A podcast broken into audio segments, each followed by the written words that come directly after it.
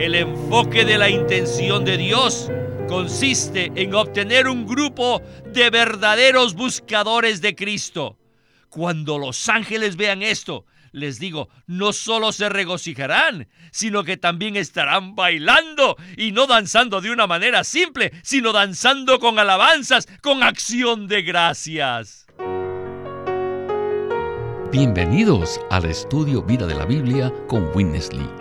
Un estudio completo, detallado y riguroso, libro por libro, desde Génesis hasta Apocalipsis que se centra en experimentar a Cristo como vida a fin de cumplir el propósito eterno de Dios. Pueden escuchar gratuitamente todos los programas radiales del Estudio Vida o leer en línea los libros del Estudio Vida en nuestra página de internet radiolsm.com. Una vez más, radiolsm.com. En este mensaje del estudio vida del libro de Hebreos, seguiremos explorando el capítulo 12. Una de las metáforas predilectas del apóstol Pablo es la carrera olímpica clásica y universal, que él usa en varios pasajes de la Biblia.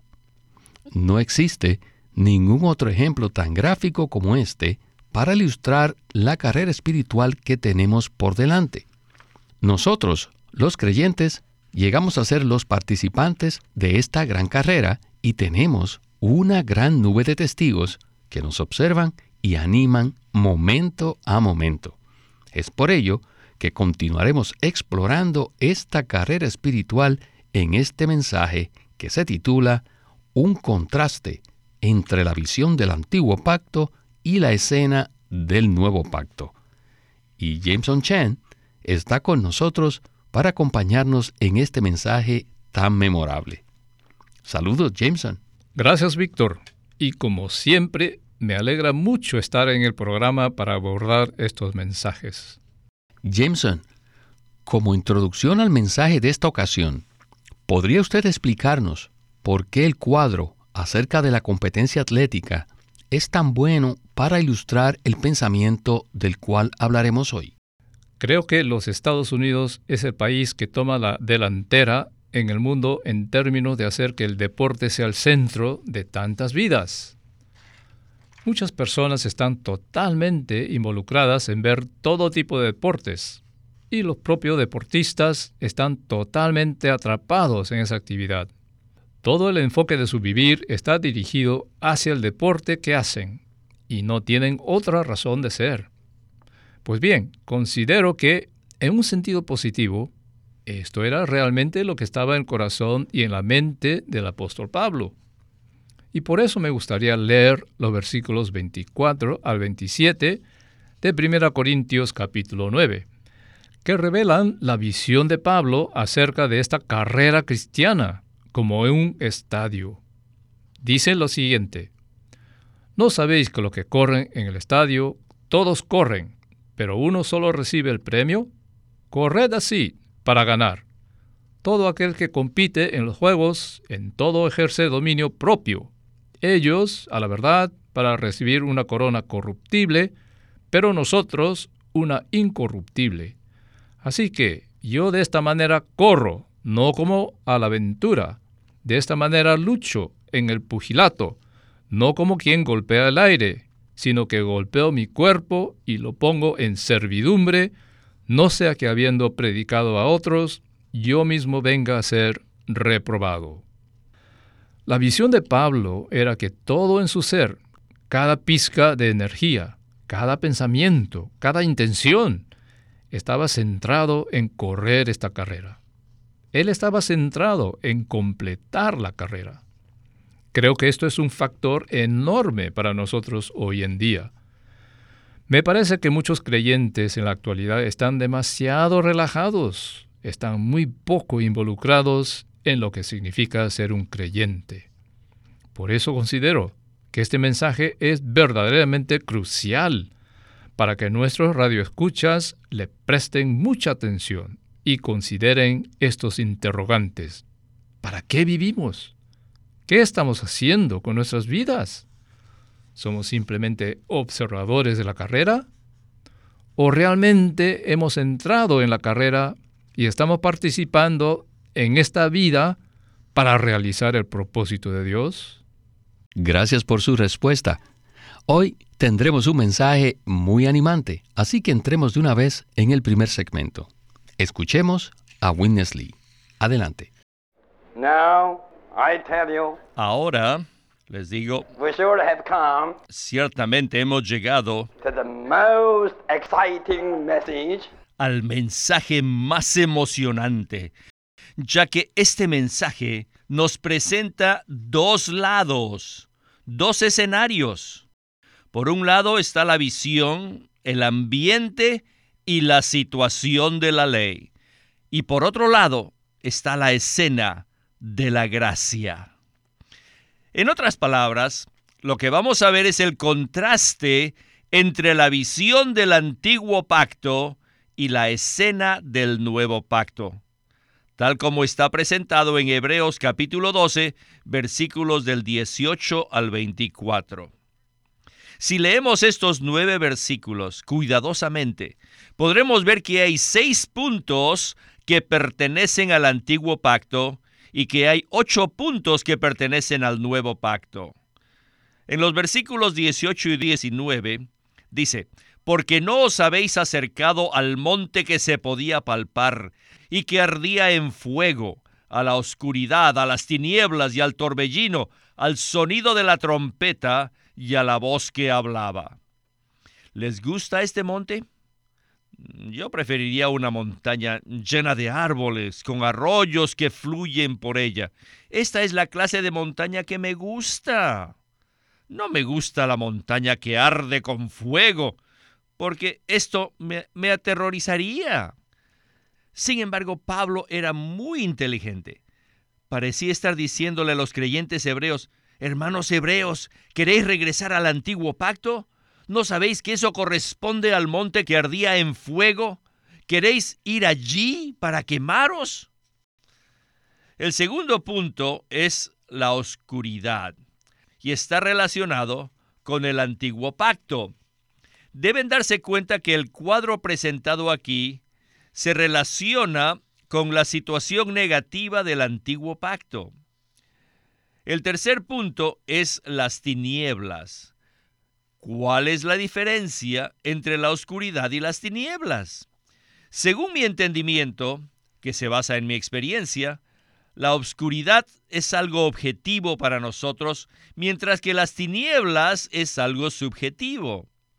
Eso significa que con la situación de la ley, es decir, con el escenario del antiguo pacto, había una condición de oscuridad que llegó a convertirse en tinieblas para las personas. En tercer lugar encontramos el torbellino. Un torbellino es un tipo de viento que no tiene una dirección definida, o sea que representa algo sin dirección y sin paz. En cuarto lugar está el sonido de la trompeta. ¿Qué significa la trompeta? La trompeta suena. No vengas. Cuidado. El sonido de la trompeta indica una advertencia. No hagas esto, no hagas aquello. Eso es religión. La religión está llena de advertencias, tales como no hagan esto porque pueden ir al infierno o tengan cuidado porque pueden perder la salvación. Deben darse cuenta que en la religión son más frecuentes las advertencias, los no hagas, que los mensajes positivos. Haz esto. Cuando yo estaba en la religión, Nunca regresé a mi casa alabando al Señor. Siempre había una advertencia respecto a lo que no debíamos hacer. La religión no tiene nada positivo que darnos. Lo único que puede darnos es advertencias. Finalmente, en el antiguo pacto está la voz que hablaba. Esta es la voz aterradora que prevalece en la religión. En lugar de las alabanzas jubilosas al Señor, está esta voz aterradora. Estas son las cosas del antiguo pacto. El monte que ardía en fuego, la oscuridad, las tinieblas, el torbellino, el sonido de la trompeta y la voz aterradora que hablaba. Todas estas cosas son aterradoras. Jameson, sin duda, Winnesley estaba muy animado presentando esta palabra. Él estaba mostrando el primero de dos escenarios, que se caracteriza por un monte ardiendo, la oscuridad, las tinieblas, el torbellino y el sonido de la trompeta. Entonces, ¿qué puede conducirnos a un escenario tan oscuro como este? Bueno, me parece que podríamos usar una sola palabra, religión. Y cuando usamos la palabra religión, es posible que muchas personas se pregunten, ¿de qué estás hablando? ¿Cómo puedes decir que la religión nos lleva a la oscuridad? Pues bien, cuando hablamos de religión, no estamos hablando acerca de nuestra relación íntima con nuestro Salvador viviente. Nos referimos a la práctica de observar varios tipos de ritos, aunque espirituales, los cuales al final nos hacen orgullosos de nuestros propios esfuerzos, o nos hacen sentir mal por no cumplir con ellos. Creo que la mayoría de los cristianos pueden identificarse con esto, de que hacemos todo lo posible por ser buenos cristianos y buenos seres humanos, pero nos encontramos en que no logramos realizar lo que realmente queríamos hacer, lo cual nos desanima y nos lleva a la condenación, que es un estado de oscuridad. Y esta situación se revela en el capítulo 7 de Romanos, donde Pablo experimentaba mucho ese tipo de frustración. Él dice que la ley es santa y el mandamiento santo, justo y bueno. Pero en el versículo 11 afirma lo siguiente. Porque el pecado, tomando ocasión por el mandamiento, me engañó y por él me mató. Y luego en el versículo 24 Pablo exclama, Miserable de mí, ¿quién me librará del cuerpo de esta muerte? El efecto de tratar de cumplir el mandamiento justo por nosotros mismos siempre nos lleva al fracaso y nos trae frustración y tristeza. La oscuridad y las tinieblas nos rodean cada vez que intentamos cumplir el propósito de Dios sin Dios. A este ejercicio del esfuerzo propio nos referimos como religión. Jameson, en su ministerio de más de 70 años, Winnesley frecuentemente presentaba un trasfondo muy oscuro para luego presentar un contraste brillante que se destacaba sobre el fondo oscuro. Y este es el caso en este mensaje. Bueno, volvamos de nuevo con Winnesley para escuchar acerca de este contraste brillante que está presentado en los versículos 22 al 24 del capítulo 12 de Hebreos. Adelante. Pero ahora hemos llegado a otra escena.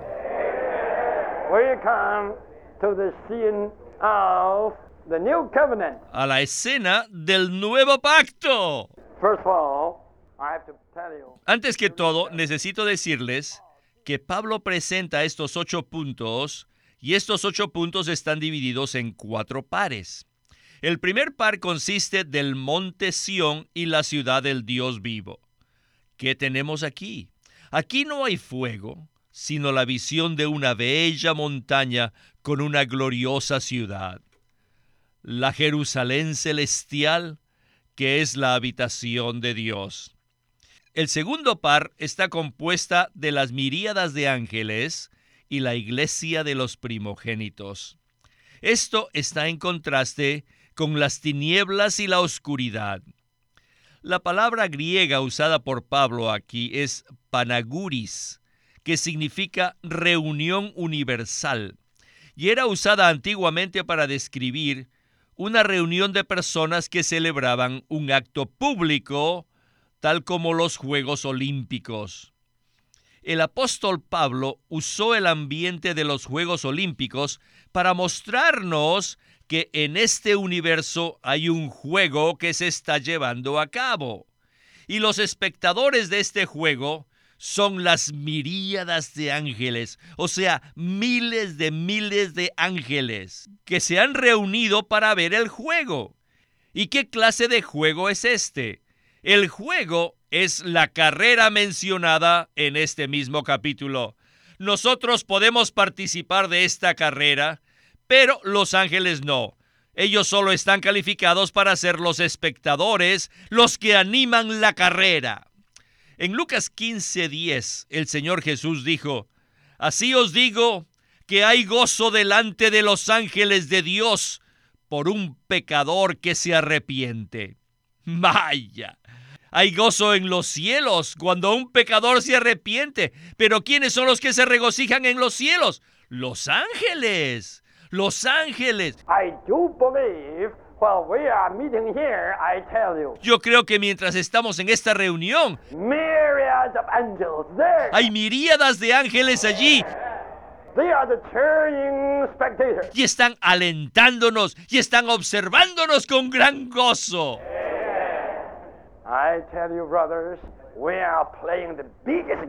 Les digo, hermanos y hermanas, estamos jugando el juego más importante y los ángeles nos están observando.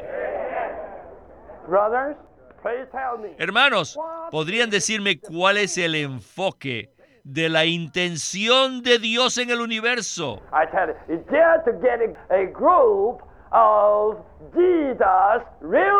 El enfoque de la intención de Dios consiste en obtener un grupo de verdaderos buscadores de Cristo.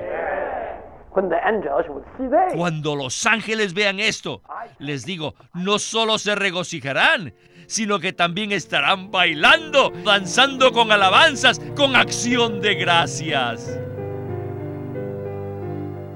Bien, en el segmento que acabamos de escuchar, vimos la escena maravillosa del nuevo pacto. Esta segunda escena, de la cual todos queremos formar parte, no es una escena que podamos observar desde la distancia. En realidad, necesitamos llegar a ser participantes de este gran juego. Por lo cual, ¿podría usted explicarnos cuál es el significado de esta competencia celestial? En verdad me parece que esta es una escena encantadora. La disfruto mucho, considerando la reunión universal de los ángeles, quienes son espíritus que nos ministran a nosotros los hijos regenerados de Dios. Estos ángeles ahora están reunidos en un festival, como espectadores gozosos de esta carrera universal en la cual los creyentes corremos juntos. Los ángeles están emocionados y observan el desarrollo y avance de nosotros los creyentes, quienes llegaremos a ser coherederos de Cristo y a formar parte del propósito eterno de Dios. Esto es algo emocionante. En Lucas 15 se nos dice que cuando un pecador se arrepiente, hay gozo en los cielos delante de los ángeles que están observando y viendo. Cuando estamos en un ámbito deportivo como espectadores, nos entusiasmamos y disfrutamos por el momento de esa escena en particular. Y aprecio mucho esta palabra acerca de que el enfoque del propósito de Dios consiste en obtener un grupo de verdaderos buscadores, personas que realmente se preocupan por el Señor y por lo que Él está haciendo en la tierra hoy en día, que se han entregado para ser totalmente absorbidos por el propósito eterno de Dios ellos ponen a un lado todo lo demás para correr esta carrera. Ellos son seres humanos que fueron creados para el propósito de Dios. Tenemos que darnos cuenta de que nosotros fuimos creados con la intención de que Dios nos llene por completo y nos lleve a la esfera de la luz y la vida. Así que aquí en Hebreos 12 tenemos este escenario que nos revela a dónde hemos sido traídos. Muchos queridos creyentes en la actualidad no tienen ni idea de este tipo de disfrute ni de este tipo de propósito. Así que permanecen allí en ese aspecto del Antiguo Testamento, de la oscuridad y las tinieblas y el torbellino que gira alrededor de ellos y que no les da ninguna dirección ni esperanza. Sin embargo, Aquí hay un grupo de creyentes que tenemos la mirada puesta en el premio, que estamos centrados en la meta, que nos entregamos a nosotros mismos para correr esta carrera con una participación absoluta de nuestro ser a fin de recibir el premio. Qué gloria y qué gozo ser participantes en esta carrera. Para los espectadores de la carrera, cuando ésta termina, se acaba para ellos. Pero nosotros como participantes tenemos el gozo de entrar en la victoria y el gozo de recibir el premio. Amén. Y no puedo más que exclamar, Gloria al Señor, por esta carrera celestial tan maravillosa. Y para el segmento final del programa, quisiera leer dos notas de pie de página de la versión recobro del Nuevo Testamento, que Windesley leyó cuando dio el mensaje en vivo, y que son la sustancia de este mensaje. Los versículos que hacen referencia estas notas son el versículo 22, 23 y 24 del capítulo 12 de Hebreos. Los versículos dicen así, sino que os habéis acercado al monte de Sión y a la ciudad del Dios vivo, Jerusalén la celestial, y a miriadas de ángeles, la asamblea universal, y a la iglesia de los primogénitos que están inscritos en los cielos, y a Dios, el juez de todos, y a los espíritus de los justos hechos perfectos, y a Jesús, el mediador del nuevo pacto, y a la sangre rociada que habla mejor que la de Abel. La nota 1 del versículo 22 dice de esta manera. Las cosas mencionadas en los versículos 22 al 24 son celestiales y espirituales, en contraste con las cosas terrenales y materiales mencionadas en los versículos 18 al 19. Los que estaban bajo el antiguo pacto se acercaban a la ley, mientras que nosotros los cristianos, quienes estamos bajo el nuevo pacto, nos acercamos a la gracia. Ninguna de las seis cosas mencionadas en el lado de la ley es placentera. Primero, hay un monte que ardía en fuego. ¿Quién podía acercarse a tal lugar? Luego tenemos la oscuridad, las tinieblas y el torbellino. Por último, tenemos el sonido aterrador de una trompeta y la solemne y amonestadora voz que hablaba. Todo esto nos presenta un cuadro espantoso. Sin embargo, en el lado de la gracia, todo es placentero. En la escena de la gracia está el Dios que justifica, el Salvador, quien es el mediador de su Nuevo Testamento, y también su sangre que habla, los ángeles ministradores con la asamblea, o sea, la iglesia de los salvos, y los espíritus de los santos justificados. Por el lado de la ley, la escena termina con el sonido aterrador de una trompeta y con las palabras de advertencia. Por el lado de la gracia, la escena finaliza con un mediador compasivo y un hablar que vindica a los creyentes. Después de ver tal contraste, ¿quién sería tan insensato para abandonar la gracia y volverse a la ley. Las ocho cosas que están del lado de la gracia no solamente son celestiales y espirituales, sino también eternas. Por lo tanto, aunque el cielo sea conmovido, como dice el versículo 26, estas ocho cosas, las cuales son eternas, permanecerán. Ahora, quiero leerles también la nota 3 del versículo 22 la cual habla acerca de la Asamblea Universal. Y dice, refiriéndose a la Asamblea Universal de la siguiente manera, o reunión de festejo. La palabra griega significa reunión universal, asamblea total o plena, y se usa para denotar un grupo de personas reunidas para celebrar un festival público tal como los Juegos Olímpicos toda la era del nuevo pacto es un festival. Y las miriadas de ángeles, quienes son los espíritus ministradores que sirven a los herederos de la salvación, tal y como dice Hebreos 1.14, esto es, bajo el nuevo pacto, forman una reunión universal que celebra el festival maravilloso de una salvación tan grande, como aparece en Hebreos 2.3. Así que este es el juego más grande y más emocionante del universo. Jameson, esta nota es maravillosa. ¿Qué tal entonces si usted nos puede decir algo a manera de conclusión? Bueno, yo diría que este es un escenario verdaderamente emocionante y nosotros participamos en esta Asamblea Universal, no como la Asamblea de los Ángeles, sino que estamos aquí participando en esta carrera real. Así que estamos aquí disfrutando de la gracia. La gracia ha venido a nosotros. Ya no estamos en esa ley antigua, ni en ese antiguo pacto donde estábamos sujetos a la oscuridad y a las tinieblas y al torbellino. Ahora estamos aquí en esta gracia. Oh, la gracia viene a nosotros cada día. Somos aquellos que hemos sido escogidos por Dios para entrar en este nuevo pacto, en la Asamblea Universal, en la maravillosa fiesta y en esta gran salvación. Alabado sea el Señor por esta porción que nos ha dado. Y estoy completamente de acuerdo con usted.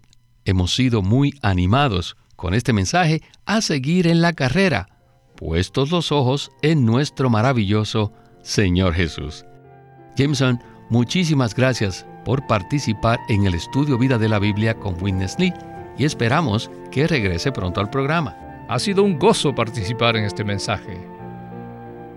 Este es Víctor Molina haciendo la voz de Chris Wilde, Jameson Chen la de Gary Kaiser y Walter Ortiz la de Winnesley.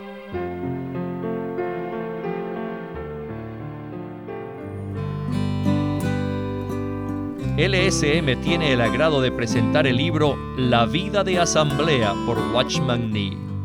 En 1933, Watchman Nee dio una serie de mensajes donde presentó lo que la iglesia debe ser al tener la vida de Dios, al tener la autoridad apropiada, al ejercitarse para tener una comunión apropiada y tener las reuniones apropiadas dentro de los límites que Dios ha ordenado. Puede obtener este libro, La vida de asamblea, en su librería cristiana o llamándonos al 1-800-810-1149. La vida de asamblea por Watchman Nee, un libro maravilloso acerca de la iglesia. Queremos animarlos a que visiten nuestra página de internet libroslsm.com. Allí encontrarán los libros impresos del ministerio de Watchman Nee y Witness Lee. Por favor, visiten nuestra página de internet libroslsm.com. Además, si desean, pueden comunicarse con nosotros enviándonos un correo electrónico a estudiovida.lsm.org. Una vez más, estudiovida.lsm.org.